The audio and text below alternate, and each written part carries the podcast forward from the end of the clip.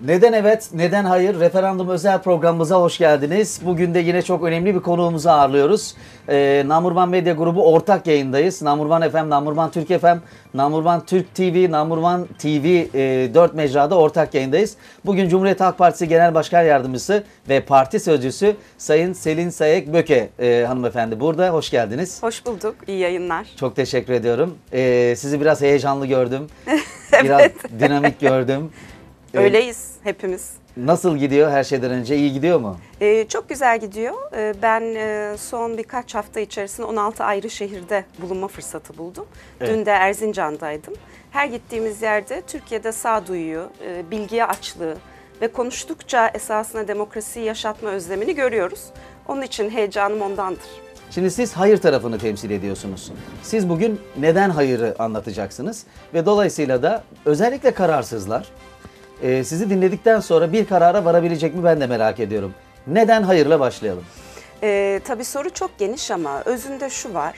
Ee, her birimiz esasında toplumun eşit pay- paydaşı olmak istiyoruz. Evet. Yani her birimiz içinde yaşadığımız toplumda söz hakkımız, söylediğimiz sözle etkimiz olsun istiyoruz. Bunun olabilmesinin tek yolu da demokrasinin güçlenmesi. Evet. Oysa bu önerilen teklif e, yürütmeyi, yasamayı, yargıyı yani ülkeye dair bütün yetkileri tek bir koltuğa ve o koltuğa oturacak kadın veya adama teslim etmek üzere tasarlanmış bir anayasa değişikliği teklifi. Yani özünde sizin içinde olduğunuz bir Türkiye istiyorsanız hayır demeniz gerekiyor. Sizin sandıktan sandığa varlık gösterdiğiniz e, ve dolayısıyla bütün yetkileri bir kişiye teslim ettiğiniz bir Türkiye istiyorsanız da bu anayasa değişikliğinin geçmesi gerekiyor. Ben kendi adıma şunu görüyorum. Türkiye'de esasında herkes zaten bu toplumun eşit paydaşı olmak istiyor ve söz hakkı istiyor. E bu söz hakkı da tek adam rejimlerinde değil, demokrasilerde ancak olabilir.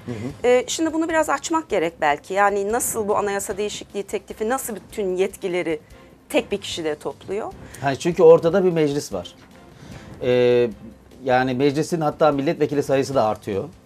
Dolayısıyla halkı temsil eden bir meclis var ve halkın seçtiği bir cumhurbaşkanı var. Yeni cumhurbaşkanlığı sisteminden bahsediyoruz. Evet. 2019 yılında yapılacak bu eğer evet oyları çıkarsa. Ee, hayır oyu çıkarsa bu sistem yine devam edecek kaldığı yerden anladığım kadarıyla. Bir, bir erken seçim de bekliyor mu Türkiye acaba evet ya da hayır çıktıktan sonra onu da merak ediyorum. Yani benim anladığım kadarıyla yeni sistemi konuşacak olursak bir meclis var aslında ve daha güçlendirilmiş bir me- meclis var. Yani sayısal anlamda daha temsil eder bir meclis karşımıza çıkıyor gibi gözüküyor. E, do- maalesef doğru değil yani şöyle doğru değil. Sayısal olarak orada daha çok vekilin olması meclisin daha güçlü olacağı anlamına gelmiyor. Neden? Çünkü nitelikli yapabileceği iş imkanı çok azaltılıyor. Bugün meclisin en önemli yetkileri nedir? Bir tanesi millet adına yasa yapmaktır. Evet. Bu anayasa değişikliği teklifiyle meclisin yasa yapma yetkisi sınırlandırılıyor. Kararnameler yoluyla yasama yetkisi Cumhurbaşkanlığına veriliyor. Şimdi dolayısıyla birinci önemli işlevi Ama meclisin... orada da şöyle bir şey var hocam.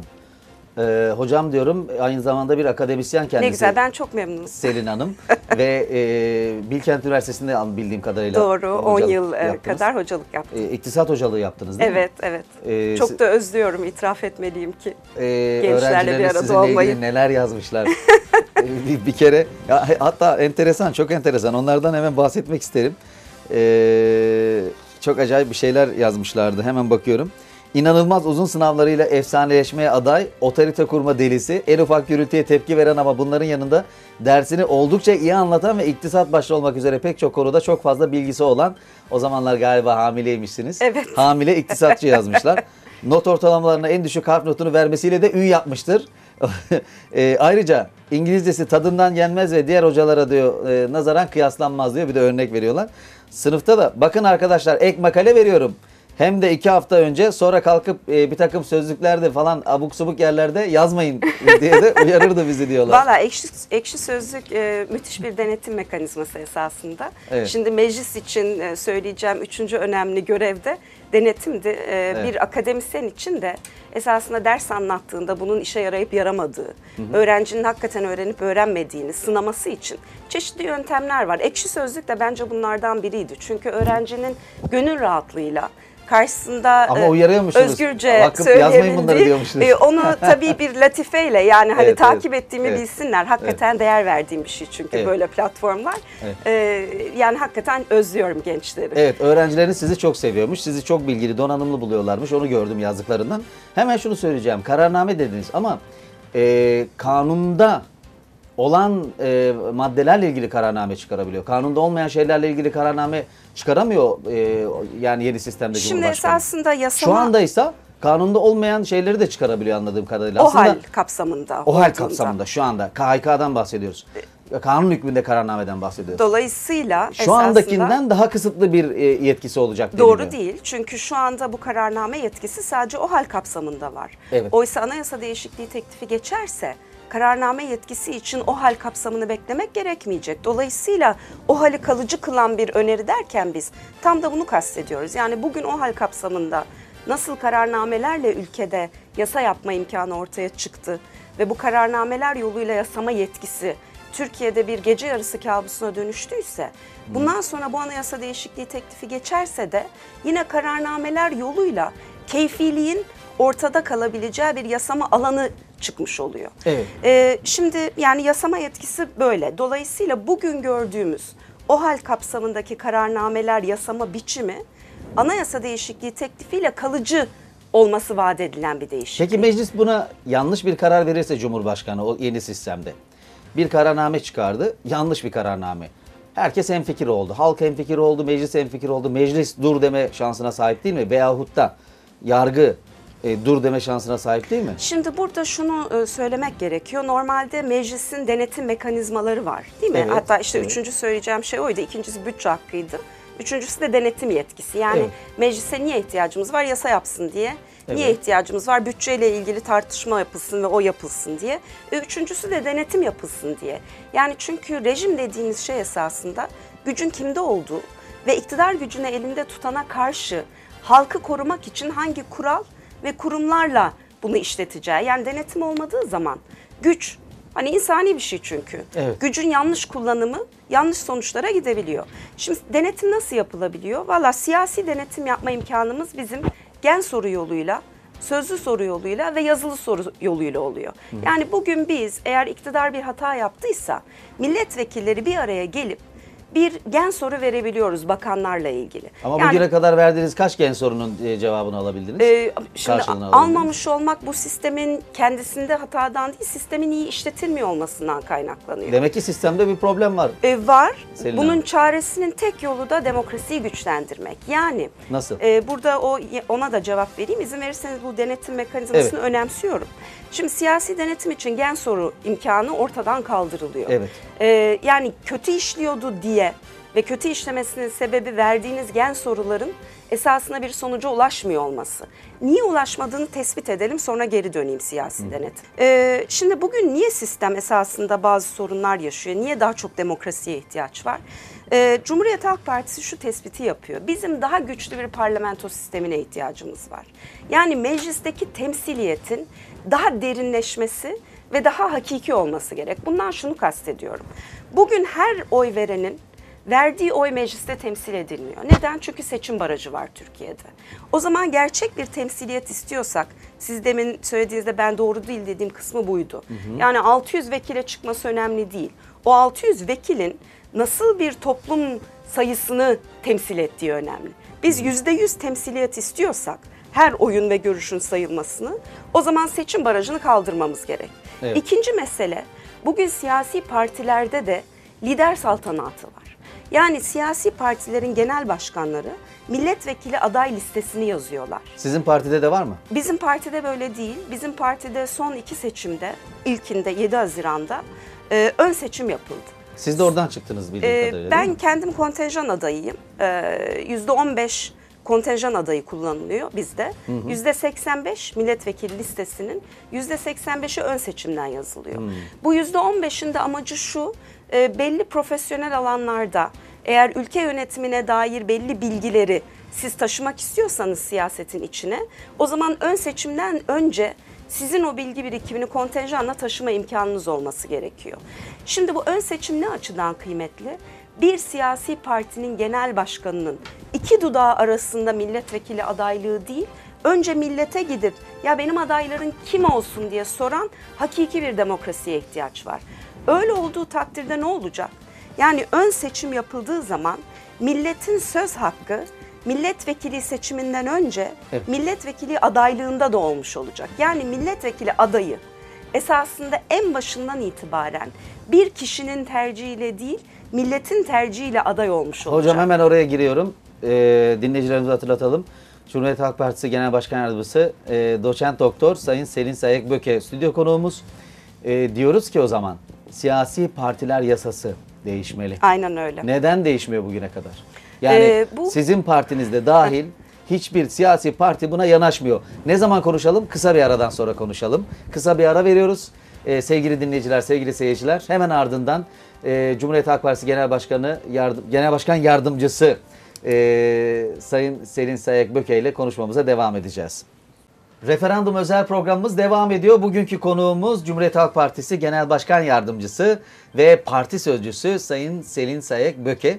Üç tane isim olunca da Selin Hocam biraz e, karışıyor iş farkında Ha, mısınız? olsun karışık iyidir. Ee, bir tanesi sonuçta benim doğduğum soyadım. Evet. Ee, diğeri de evlendiğimde aldığım soyad yani. Siyasi partiler yasasını konuşacağız. Evet. E, değişmesi gerektiği konusunu ama şu anda e, e, bu, bu bahsettiğiniz için hemen söyleyeyim. Amerika'da doğdunuz e, ve Amerika'da yetiştiniz.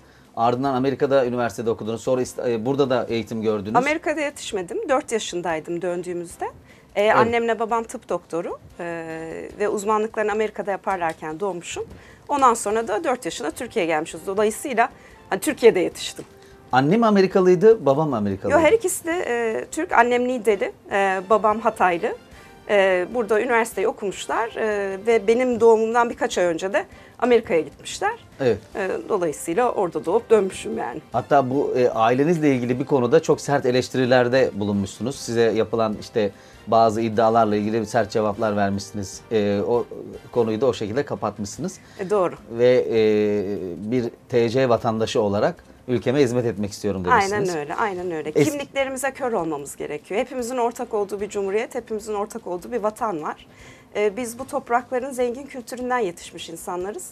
Bunu geleceğe taşımamız gerek. Bir tane görevimiz var bence. Peki e, yurt dışında eğitim almak e, çok avantajlı mı? Yani şimdi bizi dinleyen gençler de merak ediyorlar ve herkeste de böyle bir Avrupa ya da bir Amerika'da okuma eğilimi var.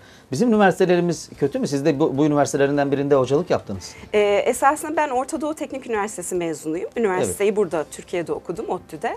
Ee, ODTÜ'yü bitirdikten sonra akademide kalmak istediğime karar verdim. Çünkü hem eğitmenlik kısmı yani öğrencilerle olma kısmı Evet.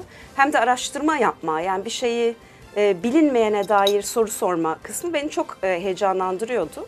E, bunu da o dönemde en iyi yapabileceğim yerler neresi diye araştırdığımda Amerika'daki üniversiteler arasından Duke Üniversitesi'ne karar vermiştim. Evet. Ee, ya bugün Türkiye'de üniversitelerin içinde olduğu koşul esasında maalesef çok olumlu değil. Biz bunu iyileştirmek için bir mücadelenin ortağı olmak zorundayız. Çok iyi değil derken bakın o hal kapsamında çıkan KYK'larda bir kıyım yaşandı. Yani 4000'in üzerinde akademisyen işinden edildi atıldılar. Şimdi bir bilim insanının yetişmesi yaklaşık 21 yıllık bir eğitim gerektiriyor. Siz 21 yıl eğitim almış ve kendini bilime adamış insanları eğer siyasi bir sebeple işlerinden etmeye başlarsanız ve baskı yapmaya başlarsanız bu üniversitelerde özgür düşünce, farklı fikirler ve o farklı fikirlerin imkan verdiği yeni bulgular ortaya çıkmaz. Üniversite dediğiniz şey özünde ben onun için ekşi sözlüğe bakıyordum dedim. Üniversite dediğiniz karşılıklı bir öğrenme sürecidir. Öğreten için de öyledir. Çünkü biz esasında bilimin ve bilginin en ucundaki meseleleri konuşuyoruz. Evet. Yani her şeyin cevabının olmadığı bir yerde birlikte cevap aramanın yöntemlerini konuşuyorsunuz. Şimdi Türkiye'de üniversiteler hiç özgür değiller. Bakın özgür olmadığını ben şahsen son dönemde şöyle yaşadım. Boğaziçi Üniversitesi'ne bir konferansa davet edildim. Liderler zirvesine gençler beni konuşmacı olarak çağırdı. Evet. Fakat rektörlük benim katılmama izin vermedi. Siyasi olmam sebebiyle. Şimdi eğer biz farklı fikirlerden korkan üniversiteler yaratırsak bu üniversitelerde özgür düşünce olmaz.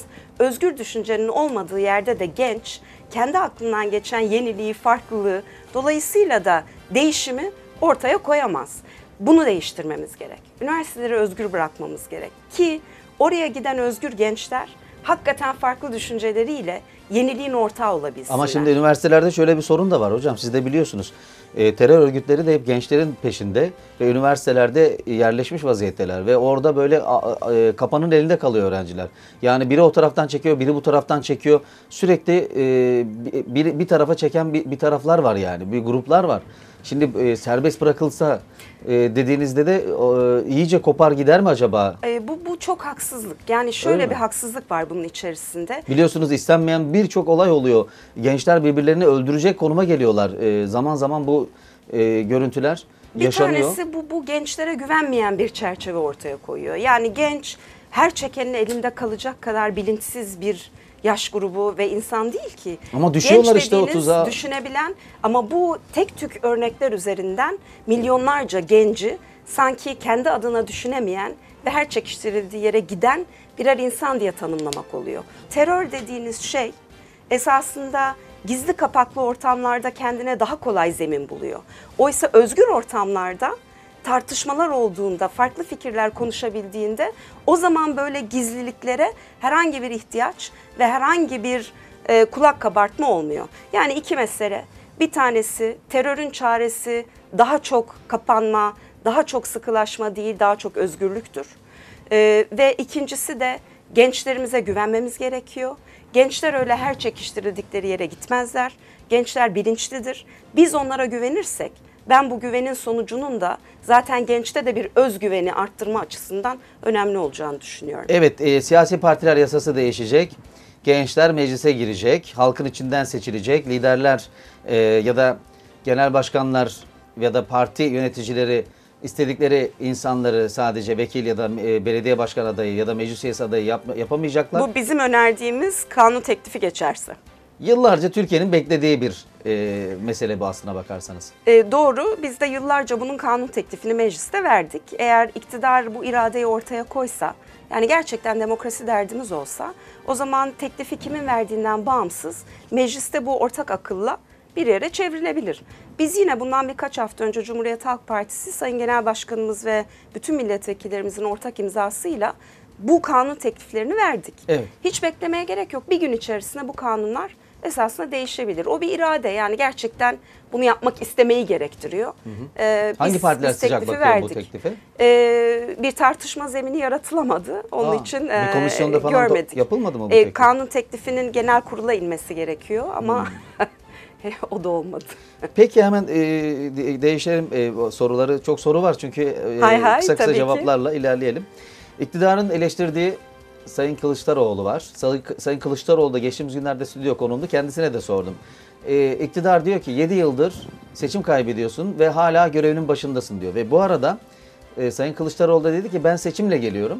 O yüzden görevimin başındayım dedim. Şimdi bize gelen mesajlarda da e, işte sizin konuk olacağınızı duyan dinleyicilerimiz Cumhuriyet Halk Partisi'nin genel başkanı olmalı Selin Sayak Böke. İşte e, bundan sonraki işte kongrede aday olmalı şeklinde mesajlar gönderdiler. Çok Böyle bir düşünce var mı? Yani bende yok. Ee, şöyle ki bir, şu anda bir tane hedef var. O hedefte Türkiye'ye nefes aldıracak bu referandumdan hayırı çıkartmak. Ee, dolayısıyla çok işimiz var. Yani bizler koltuk için, bizler belli statüler için siyasette olmamayı esasında sağlamalıyız ki Türkiye'de değişim olabilsin. Yani siyaset dediğiniz şey bir kariyer değildir. Ben siyasete şunun için girdim. Ee, içinde yaşadığım toplumun bir parçası hissediyorum. Ve olduğum alanlarda katkı yapabileceğim alanlar daraltıldı. Yani akademisyen olarak artık akademisyenlerin dinlenmediği bir Türkiye. Ee, gençlerin özgürlüğünün sınırlandığı bir Türkiye'de ben üniversitedeki odamda boğuluyor hissettim açıkçası. Dolayısıyla Memnun siyasette girdiğinize? çok memnunum. Çünkü değişimin siyasetten başlaması gerektiğini, biraz önce tarif ettiğim o beni boğan ortamı, yaratanın siyaset olduğunu ben anlamıştım. Ve karşıma çıkan fırsatı bu yüzden değerlendirdim. Ee, biz siyaseti eğer nefes veren bir biçime dönüştürebilirsek gerisi gelecek. Dolayısıyla bir tane işim var benim şu anda. O da bu referanduma kadar sokak sokak gezip, Türkiye'yi karış karış gezip neden hayır dememiz gerektiğini kalabalıklara anlatmak. Peki e, hemen devam edelim yine sorularla. E, bu referandumdan sonra erken seçim olur mu? Ee, olmaması evet ya da hayır gerekir. çıkarsa. olmaması gerekir. Türkiye gerçekten sandık yorgun. Yoksa 2019'a kadar dayanır mı Türkiye? Ee, umuyorum ki. Ee, umuyorum Ekonomik ki. anlamda çok büyük zararları var bize biliyorsunuz. Doğru. Yani en büyük zarar da şu. Şimdi bizim siyaseti Ekonomi önce, duruyor Selin Hanım. Yani diyorlar doğru. ki 16 Nisan'a kadar bir bekleyelim diyorlar. Çok Reklam doğru. gelirleri düşüyor. Mesela me- medyanın, insanların alışverişi e, durağan bir noktaya geliyor. Siz doğru. ekonomistsiniz daha iyi biliyorsunuz. Çok doğru. E, Türkiye e, bir de şimdi e, devamında başka bir şey soracağım. Buyurun. Tamam. o kadar çok konuşacağımız şey var Çok ki. çok. Ekonomiyle Ee, ilgili konuşacağız birazdan. Doğru. Şimdi bu sandıklar kurulduğu zaman e, bu bir belirsizlik yaratıyor. E, sandığın kendisi demokrasi açısından çok kıymetli bir şey ama esas demokrasi sandıkla sınırlı değil. Yani demokrasi dediğiniz şey o sandığın çok ötesinde toplumu kararların içine katıp ortak akıl üreterek yönetmektir esasında. E, ve biz bu demokrasiyi yaşatmak yerine sürekli sandık gelince bu büyük bir belirsizlik yaratıyor. Her belirsizlik de ekonomide, tüketicinin de, üreticinin de, herkesin, yatırımcının da ya bir durayım da bir bekleyeyim bakalım sonuç ne çıkacak Evet. diye e, faaliyetlerin durdurmasına yol açıyor. Doğru. Bu da dolayısıyla gelirimizin düşmesine, işsizliğin artmasına, enflasyona, siyasi riskler yoluyla yüksek faizlere yol açıyor. Bir de her şeyin ötesinde yani ülke sürekli siyaset konuşuyor. Evet. Oysa ki siyasetin sürekli konuşulan ve insanları kutuplaştıran bir araçtan çıkıp sorun çözen bir şeye dönüşmesi gerek. Bakın müzik radyosunda siyaset konuşmak zorunda kaldık. E doğru. Esasında olacak şey mi? Şu anda insanlar beraber müzik dinleseydik Müzik keşke. dinli- dinliyor olması gerekiyordu. E, keşke sesim iyi olsaydı ama maalesef böyle bir şey. Şarkı söyler misiniz? E, hayır. Ne tür müzikler dinlersiniz? Valla e, her şeyden zevk alıyorum esasında. E, Türkçe pop da dinliyorum. E, işte Tarkan'ı çok severim. E, Sıla'yı severim. Ama bunun yanında caz da seviyorum. Klasik müzik çok severim. Evet. E, ama bu ara en çok çocuklarım klarnet ve piyano çaldığını da seviyorum. E, onun için onlar ne çalıyorsa o. Mesela Justin Bieber falan dinler misiniz? Valla Justin Bieber belki benim yaş grubumun dışında kalıyor olabilir. Ay gençsiniz siz daha hocam. ne Yani, kadar naziksiniz. En Türkiye'de- azından kim olduğunu biliyorum yani. Şimdi e, ülkeyi siz, yönet, siz yönetseydiniz. Ola ki başkanlık sistemi geldi. Ve ola ki kader o gün sizi başkan adayı yaptı. Ve ola ki siz bir başkan oldunuz. Ne yapardınız? Ya tabii öncelikle şunu söyleyeyim. Olakilere hiç gerek yok. Geçmeyecek. Yani çünkü hakikaten toplum bugün sağduyuyla e, hayırı sahiplenmiş gözüküyor. Bunu şöyle söylemek gerekiyor galiba. E, kiminle konuşsam ben e, şunu soruyor. Ya biz niye bütün yetkileri bir kişiye teslim edelim? Dolayısıyla toplumda esasında İstikrar için tek kişiye e, ama doğru değil. İstikrarı tarif edelim. İstikrar dediğiniz ne? Orada şöyle söyleniyor Selin Hanım. Hemen hatırlatalım. Ee, izleyicilerimize, dinleyicilerimize söyleyelim. Tekrar hatırlatalım. Cumhuriyet Halk Partisi Genel Başkan Yardımcısı ve Parti Sözcüsü Sayın Selin Sayek Böke stüdyo konuğumuz. Kendisi bir ekonomist, akademisyen ve siyasetçi. Türk siyasetinde önümüzdeki dönemlerde de çok konuşulacak isimlerden birisi. Bazıları da Tansu Çiller'e benzetiyorlar ama e, yani diyorlar ki hani daha e, enerjik, daha potansiyeli yüksek bir siyasetçi diyorlar. Gelen mesajlarda böyle söylüyorlar. Şimdi e, deniliyor ki koalisyon hükümetleri bu ülkeye çok zarar verdi. Türkiye en büyük ivmeyi Cumhuriyet Halk Partisi'nin tek başına iktidar olduğu dönemde yakaladı. Ondan sonraki süreçte tarihlerini şimdi söylemeye gerek yok. İnsanlar tarihle ilgilenmiyor. Ondan sonraki süreçte çok partili dönemde sürekli Türkiye karıştı. Darbeler, kavgalar, iç savaşlar, e, mezhep düşmanlıkları vesaire bu dönemde körüklendi deniliyor. Ve baktığımızda da bunları doğrulayan işaretler var. Ve aynı zamanda darbelerin ardından yapılan anayasanın yetersiz olduğu sizin partinizde diğer partilerde kabul etti. Değişmesi gerektiği vesaire vesaire. Bütün bunlar ortadayken yani koalisyon hükümetlerinin uzun süre iktidarda kalmayan hükümetlerin e, ülkeye bir şey kazandıramadığı söylenirken işte bu tek başına iktidar olmanın uzun süreli yani görevde kalmanın 4 sene 5 sene görevde kalmanın ülkeye diğer alanlarda da e, dinamik ve e, zenginlik katacağı görüşü var. Şimdi- Siz buna e, katılıyor musunuz katılmıyor Katılmıyorum. musunuz? Katılmıyorum. Hayır katılmıyorum. Şöyle katılmıyorum. 6 aylık koalisyon hükümetleri olduğu Ee, söyleniyor. Yani 6 ayda bir e, seçim olduğunu düşünün. Şöyle katılmıyorum. Ee, tabii 6 ayda bir seçim olmasın ama 6 ayda bir seçim olmasın deyip bunun sanki tek adam rejimiyle çözülebilecek bir sorun olduğunu tarif etmek gerçekçi değil. Türkiye kendi Cumhuriyet tarihine baktığınızda en yüksek büyüme oranlarını koalisyon dönemlerinde yakalamış. Evet. Demek ki esasında mesele e, koalisyonla yönetilip yönetilmeme meselesi değil. Bu 14 Mesele, yılda 14 yılda koalisyon dönemine baktığınızda bütün Cumhuriyet tarihini aldığınızda koalisyon dönemlerinin ortalama büyüme oranı diğer tek partili dönemlerden çok daha yüksek. Çünkü esasında koalisyonlar hele de bizim gibi toplumlarda Ama büyümeyle beraber dış borç oraya da IMF geleceğim. borcu şu bu Oraya falan da vardı bildiğim kadarıyla. Ee, borçlara baktığınızda da hiç fark etmiyor. O dönem IMF'ye borçlusunuz. Bu dönem işte özel şirketlere borçlusunuz. Yani fark etmiyor. IMF'yi kovduk bu ülkeden. Türkiye hep borçlu. Ee, Cem Uzan'ın sloganı vardı hatırlar mısınız? IMF'yi bu ülkeden kovamazsan bana da adam demesinler diyordu. IMF'ye borçlu olmamak iyi ama Ee, o zaman AK Parti hükümeti geldi. Gerçekten de bu bu Cem Uzan'ın bu söylemini gerçekleştirmiş oldu. Peki şunu o zaman ben de Ya bu iyi bir söyleyeyim. şey mi Veri sizce? olarak IMF'ye borçlu olmamak iyi ama mesele kime borçlu olduğunuz değil. Mesele borçlu olmamak iyidir esasında. Bugün Türkiye'nin 404 milyar dolar borcu var yurt dışına. Ama geri dönüşümü olan bir borç değil mi bu? Ay ne farkı var? Kime borçlu olduğunuz ne fark eder? Geri dönüşümü ne Allah aşkına? Ya geri ödememiz gerekiyor. Şimdi bu 404 milyar dolarlık borcun %70'i bugün Türkiye'de özel sektörün. Yani ya Evet. tüketicinin hani bizlerin Evet. ya da üreticilerin. Evet. %70'i bizim borcumuz. Bizim bunu geri ödememiz gerekecek. Geri ödeyebilmemiz için neye ihtiyacımız var? Gelir yaratmamız gerek. Evet. E şimdi baktığınız zaman son iki buçuk yıl içerisinde Türkiye'de büyüme oranı da gelir de ciddi bir düşüş eğilimi içerisinde. Yani Türkiye ekonomisi yavaşlıyor, bir şeyler iyi gitmiyor. İki buçuk yıl dedim özellikle. Çünkü bu son iki buçuk yılda esasında fiilen bir durum yaratıldığını iktidar bize söyledi. Hatırlarsanız dediler ki fiili bir durum yarattık. Biz buna uygun bir anayasa değişikliği yazacağız dediler. Yani bu fiili durum dönemi Türkiye'nin gelirinin düştüğü, Türkiye'nin büyümesinin düştüğü, yani borcunu geri ödeme imkanlarının daraldığı bir dönem. Devletin mi, Ama insanların mı? Borcu, bütün Türkiye'nin sonuçta hepimiz ortağız. Hocam mesela biraz daha yalın konuşursak köprüler yapılıyor, 3. havaalanı yapılıyor. Aslında çok e, insanların yani İst- İstanbul'dan bahsedersek İstanbul trafiği e, eskiden biz sabahları bakardık %70-80 seviyelerindeydi. Şimdi Avrasya Tüneli, 3. köprü vesaireyle beraber %48'e düştü. Yani bu köprüler, tüneller veya işte havaalanı vesaire bunlar da e, galiba borçlanarak yapılıyor. E, Ve bu evet. borçlar da aslında buradan geçen insanlardan alınan ücretlerle ödeniyor. Yani Veya ödeme- geçmeyenler vergilerinden ödüyor çünkü orada bir garanti verilmiş. Yani Evet, hepimiz evet, ödüyoruz. evet, Geçip evet. geçmememiz fark etmiyor. Evet. Ee, şimdi Türkiye'nin altyapı yatırımlarına ihtiyacı var mı? Var. Var.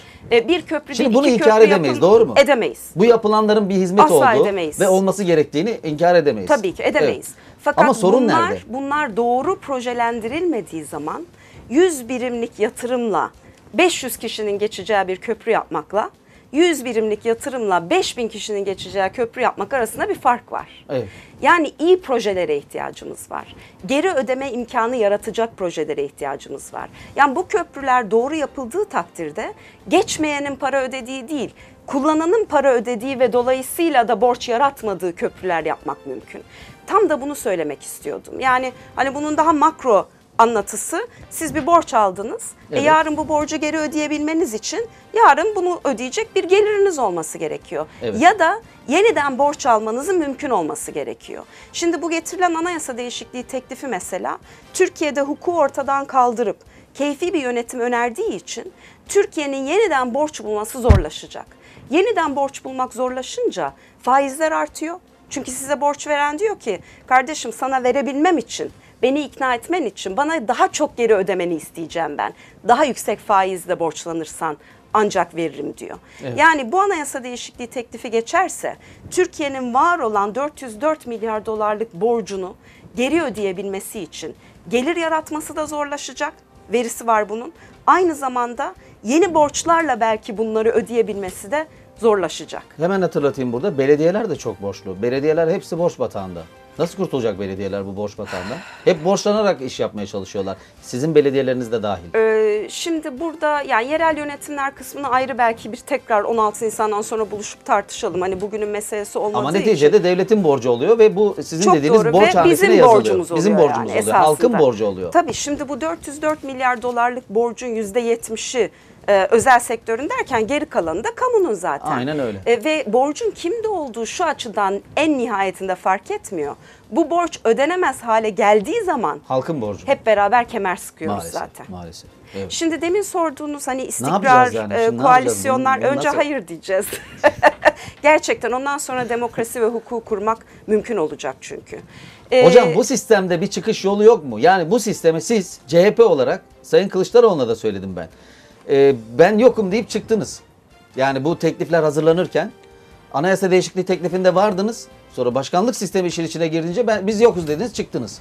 Niye çıktınız? Çıkmasaydınız şunu düzeltseydiniz madem öyle hani siz eleştiriyorsunuz ya olmasın e, bu yanlış. Yanlışı düzeltseydiniz siz sonuçta Şimdi halkı bir- temsil ediyorsunuz bir ev orada. kuracaksanız- Güçlü bir muhalefet e, her ülkeye mutlaka lazım. Çok doğru. Önemli değil ülkeyi Biz yönetmesi. bir Yanlışları düzeltmesi önemli. Çok doğru. Ee, yani dolayısıyla şimdi sizin orada Bunların çık- hepsini çıkmanız halk tarafından biraz yadırgandı. Ee, şimdi çıktık doğru terim değil. Şöyle doğru değil. Biz bir anayasa yazıyorsunuz. Anayasa dediğiniz nedir? Ya bir ev inşa ediyorsunuz. Bu evi inşa ederken önce evin amacını tarif etmek gerekiyor. Yani siz eğer derseniz ki burası hastane olacak. Evet. Ona göre inşaat yaparsınız. Bir binaya burası 5 kişilik bir ailenin evi olacak derseniz ona göre inşaat yaparsınız. Şimdi anayasa yazarken demokrasi parlamenter bir demokrasi mi olacak yoksa başkanlık mı olacak sorusuna yanıt vermeden anayasa yazmak mümkün mü? Değil. Değil. Hastanenin yapısı farklı, parlamenter demokrasinin yapısı farklı. 5 aileli evin e, oturacağı evin yapısı farklı, başkanlığın yapısı farklı. Başkanlık için yazılan bir anayasa bizim Türkiye'nin ihtiyacı olmadığını düşündüğümüz bir şey. Peki nereden için de çıktı o yokuz. zaman? Şimdi dönelim şeye. Cumhuriyet Halk Partisi şunu söylüyor. Türkiye'de bir şeylerin değişmesi gerekiyor. Ama bunun için anayasadan önce darbe hukukundan yasaları arındırmamız gerek. Siyasi partiler yasasını değiştirelim. Ön Evet. seçim olsun. Ne olacak o zaman? Herkes millet tarafından seçildiği için el kaldırırken herhangi bir konuda gen soruysa da, sözlü soruysa da veyahut da bir yasaysa da kendi vicdanıyla temsil ettiği insanların tercihine göre oy kullanacak. Onu oraya vekil yapmış olan partisinin genel başkanının tercihiyle değil. Gerçek demokrasi böyle işler. Bunu yapmak için anayasa değişikliğine ihtiyacımız yok. Kanunda bir teklif vermek ve o yasayı değiştirmek gerekiyor. Evet. Seçim barajını kaldıralım. Neden gerekiyor? Bu anayasa değişikliği teklifi şunu öneriyor. %50 artı 1 ile %100 temsil edilsin Doğru. diyor. Oysa biz diyoruz ki anayasayı hiç değiştirmeye gerek yok temsiliyeti güçlendirmek için. Seçim barajını kaldıralım. Mecliste yüzde yüz temsiliyet olsun. İşte size Tamam, daha o da kuvvetli doğru. bir demokrasi.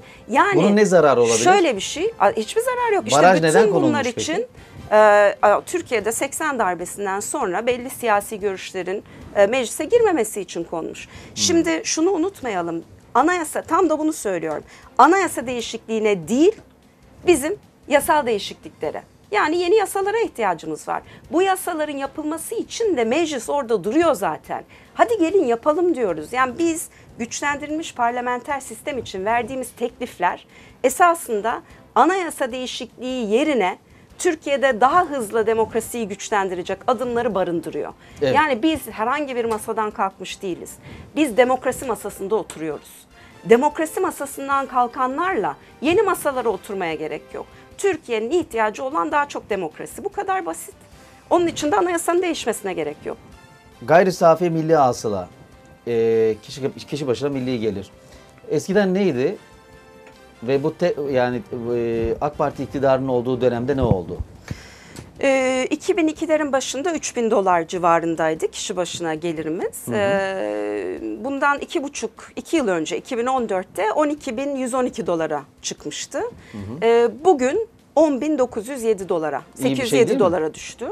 Yani Ee, bazı ekonomik veriler AK Parti hükümetinin başarılı olduğunu göstermiyor mu sizce? E, bazı alanlarda Türkiye'de yapılan işlerin doğru olduğunu gösteriyor. Ha, evet. Ama e, ben özellikle onun için şunu vurgulamak istedim.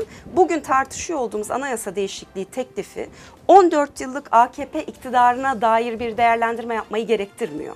Çünkü bizim karşımıza konan sandık bir iktidar seçimi değil.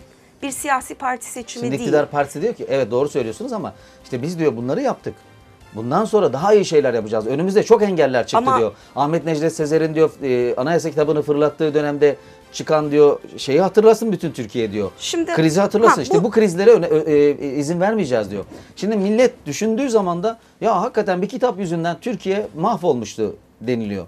Yani bu değişiklikle darbeler ortadan kalkacak deniliyor. Ardından ekonomik krizler ortadan kalkacak deniliyor. Vesayet sistemi yani dışarıdan yabancı ülkelerin bir müdahalesi var Türkiye'ye. Doğru mu hocam? Bunu kabul ediyor muyuz? E, yabancı ülkelerin müdahalesine izin vermeyecek kadar ülkeyi az kırılgan ve iyi yönetir kılmanız gerekiyor. İşte, e, Bunun için de diyor ki- diktatörlük değil, demokrasi gerekiyor. Ama iktidar partisi diyor ki bu sistem diyor ben de yani ben onu de- engelleyecek diyor. Şimdi bir dakika hocam. Şimdi, o kadar çok döneceğimiz şey var ki bir izin verirseniz şeye dönelim mi?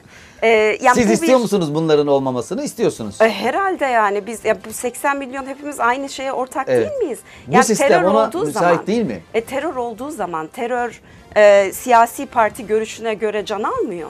İşsizlik olduğu zaman siyasi görüşe göre sizi işsiz bırakmıyor. Yani bugün içinde olduğumuz koşullarda zorluklara 80 milyon beraber ortağız. Onun için 80 milyon beraber çare üretmeliyiz. Bizim söylediğimiz bu.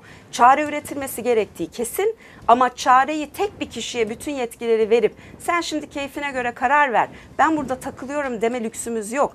Biz o kararlara ortak olmak Yetki zorundayız hepimiz. olsa siz yönetmek isteseniz Ee, yönetir asla misiniz? bu kadar yetkinin tek bir kişide olmasını istemem. Ne benim genel başkanımda ne kendimde ne çok iyi tanıdığım birinde. Bizim derdimiz zaten yetkinin kimde olduğu değil. Bunca yetkinin bir kişiye veriliyor olmasıyla ilgili derdimiz var. Şimdi bu sandık dedim ya iktidar sandığı değil. Onun için de yollara dair bir oylama yapmıyoruz. Köprülere dair bir oylama yapmıyoruz. Ekonomik programa dair bir oylama yapmıyoruz. Ama şuna dair bir oylama yapıyoruz. Bu sandığı karşımıza getiren iktidar ve onu destekleyen muhalefet partisinin genel yönetimi ne demişti bize? Bir fiili durum var, buna hukuk yazacağız denmişti. Bu fiili durumu biz 2014'ten beri yaşıyoruz. Evet. Yani 2002'den bugüne her şeyi değerlendiren değil, 2014'ten bugüne ne yaşadık Evet. ona bakalım. 2014'ten bugüne Türkiye'de kişi başına düşen gayri safi yurt içi hasıla 12.112 dolardan 10.807 dolara düşmüş. Her birimizin geliri yaklaşık 1300'er dolar daha düşük. Evet. Yani bugünkü kurdan baktığınızda yaklaşık 4800 lira. Valla e, şahsen şimdi şimdi düşmüyor hocam. ortalama gelir. Ay, yani şimdi milletvekillerinin gelirine hiç girmeyelim. Milletvekilleri de yaptığı işin karşılığında bir ücret alıyor. Herkesin daha yüksek ücret aldığı bir Türkiye hayal ediyoruz. Evet. E, ben siyasete girdiğimden beri bunun sözcülüğünü yapıyorum. Onun için burada bir Fethullah tereddüt yok. Gülen cemaati bir e, terör örgütü müdür? E, evet yani bugün yaşıyor olduğumuz biz FETÖ derken bunu böyle Evet. hafife alarak e, kullandığımız kelimenin arkasını bilmeyerek söylemiyoruz. Biz her siyasetçi gibi değiliz. Peki bir bu- gün kandırıldım öbür gün asla kandırılmadım demiyoruz. Peki bu 15 Temmuz FETÖ darbe girişiminde yani. FETÖ'nün e, planladığını bu hain darbe girişiminde e, 200'den fazla insanımızın hayatını kaybettiğini hepimiz biliyoruz. E, geçtiğimiz günlerde Sayın Kılıçdaroğlu bir açıklama yaptı. Kontrollü darbe bu dedi. E, ne demek istedi? Bir e, burada şuraya dönmek istiyorum. Demin not almıştım. Çünkü çok soru soruyorsunuz arka arkaya. Program program bitecek. O kadar Ne- çok soru Ne var ki. yapayım bir daha çağırırsınız belki. Tamam, tabii, tabii ki, seve seve. Şimdi hani da- bir daha darbeler olmasın diye bu değişiklik geçsin Evet, evet, deniyor evet. ya. E, biz en son darbe girişimini ne zaman yaşadık? 15 Temmuz'da. 15 Temmuz, evet. 15 yıllık bir tek parti yönetiminin sonucunda Türkiye yeniden darbe yaşadı. Demek ki mesele tek parti olup olmaması meselesi değilmiş. Güçlü bir Mesele- devletin de olması gerekiyor. Mesele o devleti paralel yapılara teslim etmeme meselesi. Mesele orayı yönetmeye bir iddia koyduysanız onu şeffaf ve açık koalisyonlarla yönetme meselesi. Bugün Türkiye darbelerle karşı karşıya kaldıysa bugünkü en son yaşadığımız deneyimde şuradan kaldı. Devlet kendi iş yapmayıp yani devleti yönetmekle kendisini o yönetmek için seçtirmiş olan iktidar iş yapmayıp oraya paralel yapıları, cemaatleri, gizli koalisyonları yerleştirince Türkiye'nin başına böyle felaketler geliyor. CHP'nin içinde de var mı Türkiye'nin açık koalisyonlara ihtiyacı var, demokratik koalisyonlara ihtiyacı var. Ee, bizim içimizde yok. Ee, burada şunu vurgulamak gerekiyor. Yani ülkede baklavacısından futbolcusuna, e, işte banka hesabı olan milyonlarca insandan çocuğunu dershaneye gönderen anne babalara kadar eğer FETÖ'ye mensup insanlar varsa bunun bir siyasi ayağı da olacağı aşikar. Ama bu siyasi ayağın en derin kısmının da bu yapıyı devlete yerleştirmiş olan iktidar yapısında olacağı da aşikar. Şimdi bu tür insanlar virüs gibi anlaşılmamış olabilir. Yani virüs gibi girmiş ve orada veyahut da girmiş sonradan bunlar satın almış olabilir. Hani geçmişte de milletvekilleri transfer ediliyordu hatırlarsanız. Varsa böyle bir bilgi- Siyasi partiler arasında. E- E, ve de- bunların da virüs gibi yıllarca e, buralara yerleştiği ve çok iyi organize edilerek kendilerini çok iyi sakladıkları darbe girişimini de alttan alttan inanılmaz sistemlerle ki biliyoruz yani bunun arkasında kimin olduğunu aslında hepimiz biliyoruz. Hangi devletin olduğunu biliyoruz.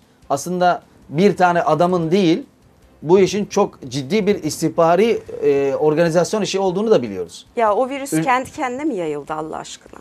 O virüsü kim yerleştirdi devletin içerisine? Bazen doktorlar virüslerin yayılmasına e, önlem alamıyorlar. Ama ne zaman aşı bulunursa Önlem- aşı bulunduğu anda hemen Şimdi e, ama doktorlar ne yapıyor? E, aşıyı bulmak için gayret gösteriyorlar. Yani virüsü yaymak için değil, virüsün yayılımına engel olmak için tedaviyi bulmak için uğraşıyorlar. Biz ne yaşadık? Belli ki bir süre virüs çok güçlüydü. Oraya yerleştirilmiş, özellikle virüsün yayılmasına imkan verecek hukuki düzenlemeler yapıldı. Evet. Bakın 2010'da Türkiye'de 12 Eylül'de yapılan referandumda biz o dönemde hayır derken tam da böyle darbeler olmasın diye, tam da yargı devlet dışında cemaat yapılarına, paralel yapılara teslim edilmesin. Tek kişiye teslim ettiğinizde başınıza ne geleceğini bilemezsiniz diyerek itiraz etmiştik. Yani Evet. 2010'daki referandumda çıkıp bunu istiyoruz diyenler, yargı bağımsızlığı diyenler esasında Türkiye'de bu darbenin ve virüsün yayılması için bu hukuki düzeni yerleştirmiş olanlar. Yani bu virüs oraya kendiliğinden girmedi. Virüs yayılırken de tedavi bulmak yerine yayılmasını izleyenler en az virüs kadar sorumlular Türkiye'nin Kısa bir aramız var. noktada. Kısa bir aramız var. Cumhuriyet Halk Partisi Genel Başkan Yardımcısı e, Doçent Doktor Sayın Selin Sayak Böke program konuğumuz. Neden evet, neden hayırı e, konuşuyoruz. Bugün hayırı konuşuyoruz. Neden hayırı konuşuyoruz. Referandum özel programımız devam ediyor. Kısa bir aramız var. Cumhuriyet Halk Partisi Genel Başkan Yardımcısı Sayın Selin Sayak Böke konuğumuz. Programımız devam ediyor. Ee, Selin Hanım şimdi siyasette dil çok sertleşti ve insanlar e, sokakta kavga etmeye başladı. Bu dili nasıl yumuşatmalıyız? demokratik bir hak olarak evet ve hayır orada dururken en demokratik hakkını kullanıp hayır diyenlere terörist derseniz o zaman bu hırçın ve ayrıştıran siyasi dil kendisini sonuç olarak işte eline pala alıp milletvekili kovalayan e, veyahut da üniversitelerde konuşma yaptırmayan, işte pazarda hayır bildirisi dağıtan kadına gençlerin saldırdığı bir e, korkunç düzen ortaya çıkartır. Yani önce siyasi dilin yumuşaması gerekiyor. Esasında hayıra bana sorarsanız en çok bu yüzden ihtiyaç var. Yani bu ayrıştıran, kutuplaştıran siyasete bir dur deyip bir ikaz etme imkanı. Yani biz 80 milyon farklı olduğumuzu biliyoruz. Belki inançta farklıyız, belki etnik kimlikte farklıyız, belki farklı şehirlerde doğduk.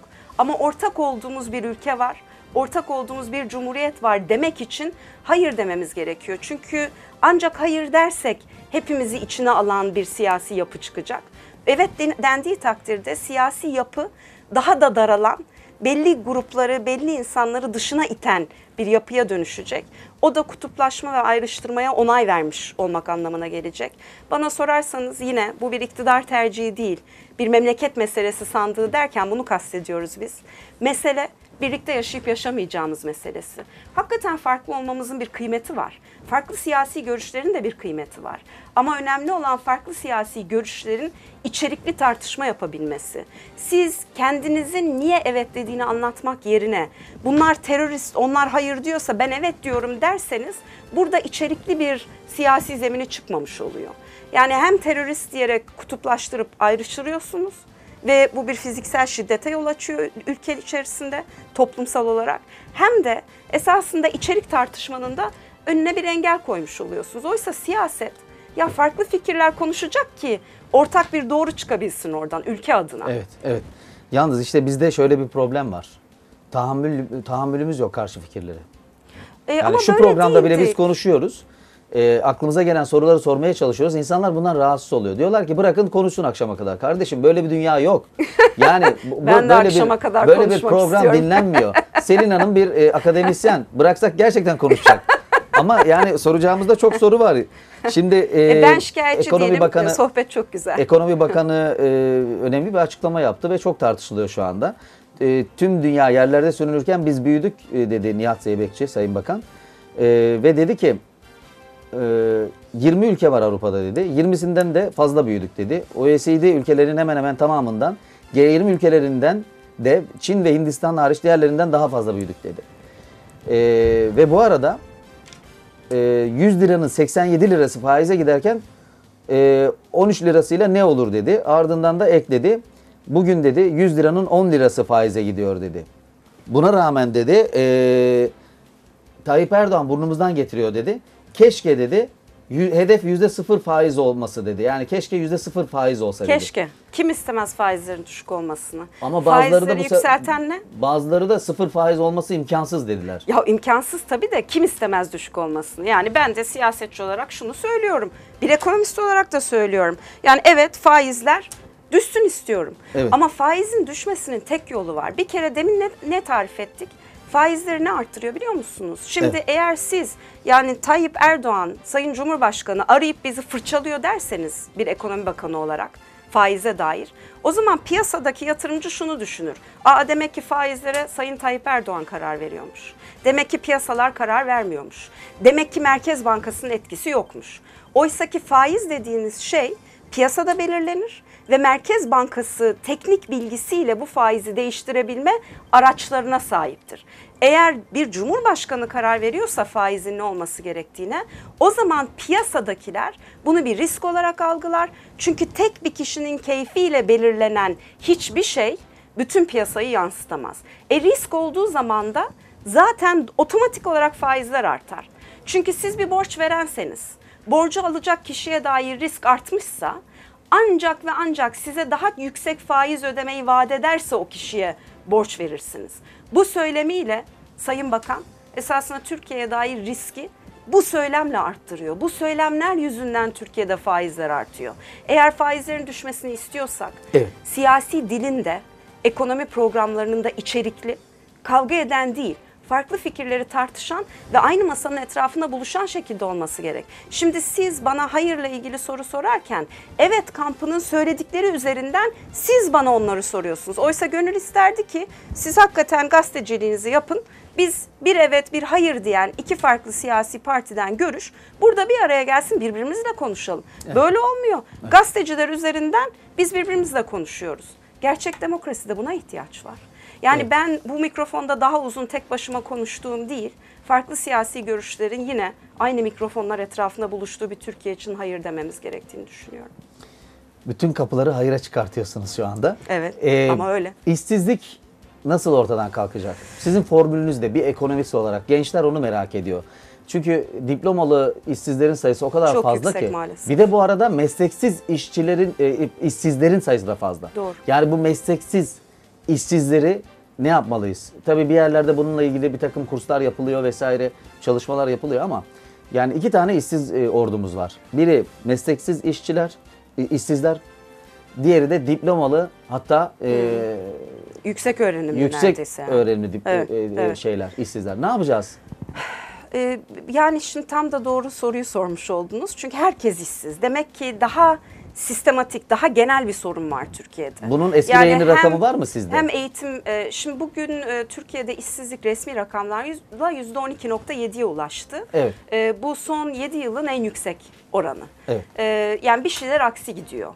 Resmi rakamlar diyorum çünkü bir de umudunu kaybedip iş aramadığı için işsiz gözükmeyenler var. Onları da eklediğiniz zaman Türkiye'de 6,5 milyona yakın işsiz var. İşkura başvuranların rakamı mı bu demin söylediğiniz? Ee, demin söylediğim TÜİK'in yaptığı rakam o sadece işkura başvuru üzerinden değil anketler üzerinden Hı, işte evet, iş aradınız evet, mı evet. diye soruyor. Belli bir süre iş bulmayanlara Evet. işsiz sınıfına koyuyor.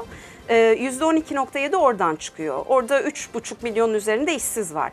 Bir de 3 milyon kadar insan ya çalışmak istediği kadar çalışamıyor, eksik istihdam diyoruz ya da artık evinden çıkıp iş dahi aramıyor nasıl olsa bulamam diye. Yani Türkiye'de 6,5 milyon kişi işsiz. Bunun içerisinde yüksek öğrenimli de var, e, ilkokul mezunu da var, hiç okumamış olan da var.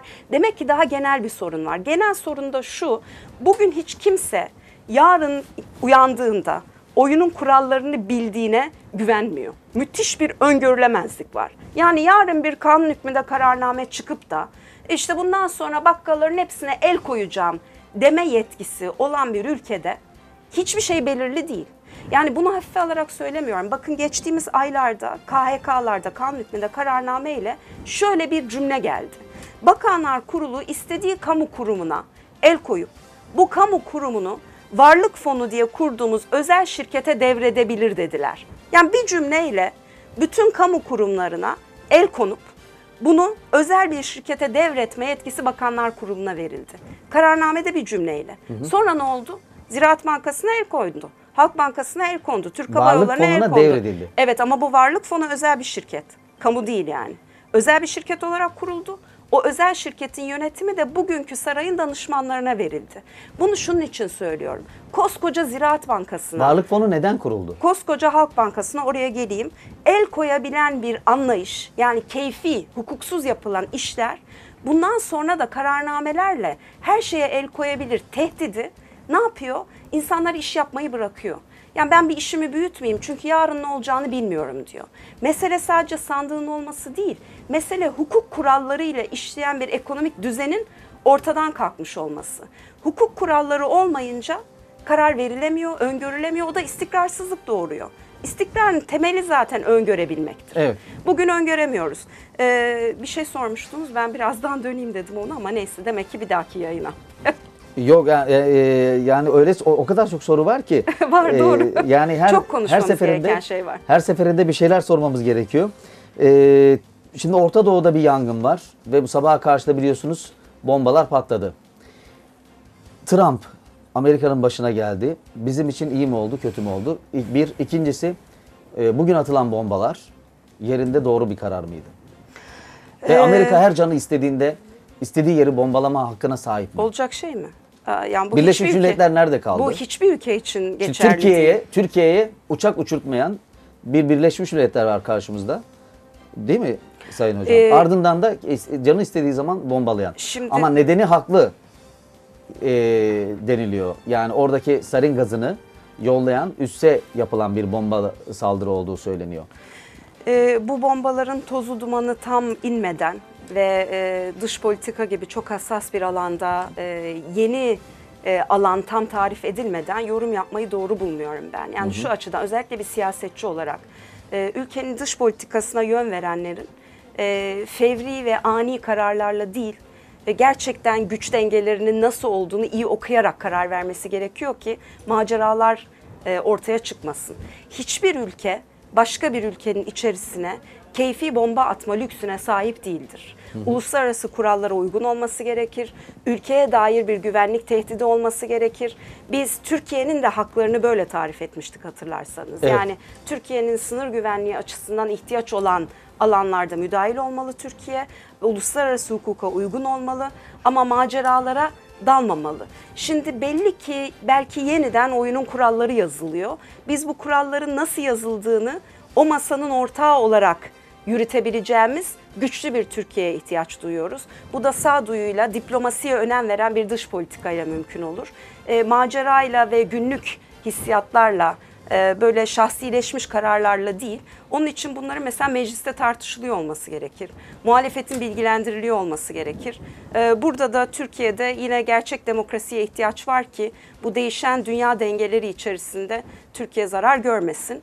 E, tabii o görüntüler hepimizin kalbini yaraladı. E, onun için ben hani e, yine sağduyuyla siyasete, sağduyuyla diplomasiye ihtiyaç var diyorum. Evet. Referandum özel programımızın sonuna geldik. Ee, neden evet, neden hayır e, konularının masaya yatırıldığı bu programda farklı görüşleri sizlerle buluşturmaya ve e, sorularla, sizlerden gelen sorularla da konuklarımıza e, konuya açıklık getirmeye çalışıyoruz yönelttiğimiz sorularla. Bugün de Cumhuriyet Halk Partisi Genel Başkan Yardımcısı ve Parti Sözcüsü Sayın Selin Sayek Böke hanımefendiyi konuk ettik. E, tabii program yetmedi. Yetmedi bir Elim- daha geliriz. Elimde kaldı şu sorular diyebilirim size. Benim de söyleyeceklerim var e, hayır için. E, ama mutlaka hayırdan sonra bir araya geleceğiz diye düşünüyorum. Son bir soru. Gerçekten ne çıkar? Sizin tahmininiz. E, Tahmininiz. Valla bunu samimiyetle 17 ili gezmiş olan biri olarak söylüyorum. E, sahada siyasi görüşlerden bağımsız bu sandığın bir iktidar sandığı olmadığını anlamış milyonlar var. Ee, sağda demokrasiye sahip çıkma sağduyusu var. Ee, onun için ben hayır çıkacağını düşünüyorum. Çok teşekkür ediyorum katıldığınız için. Ben teşekkür ediyorum. Herkese iyi bir gün diliyorum. Evet, bir sonraki programda tekrar görüşmek üzere. Şimdilik hoşçakalın.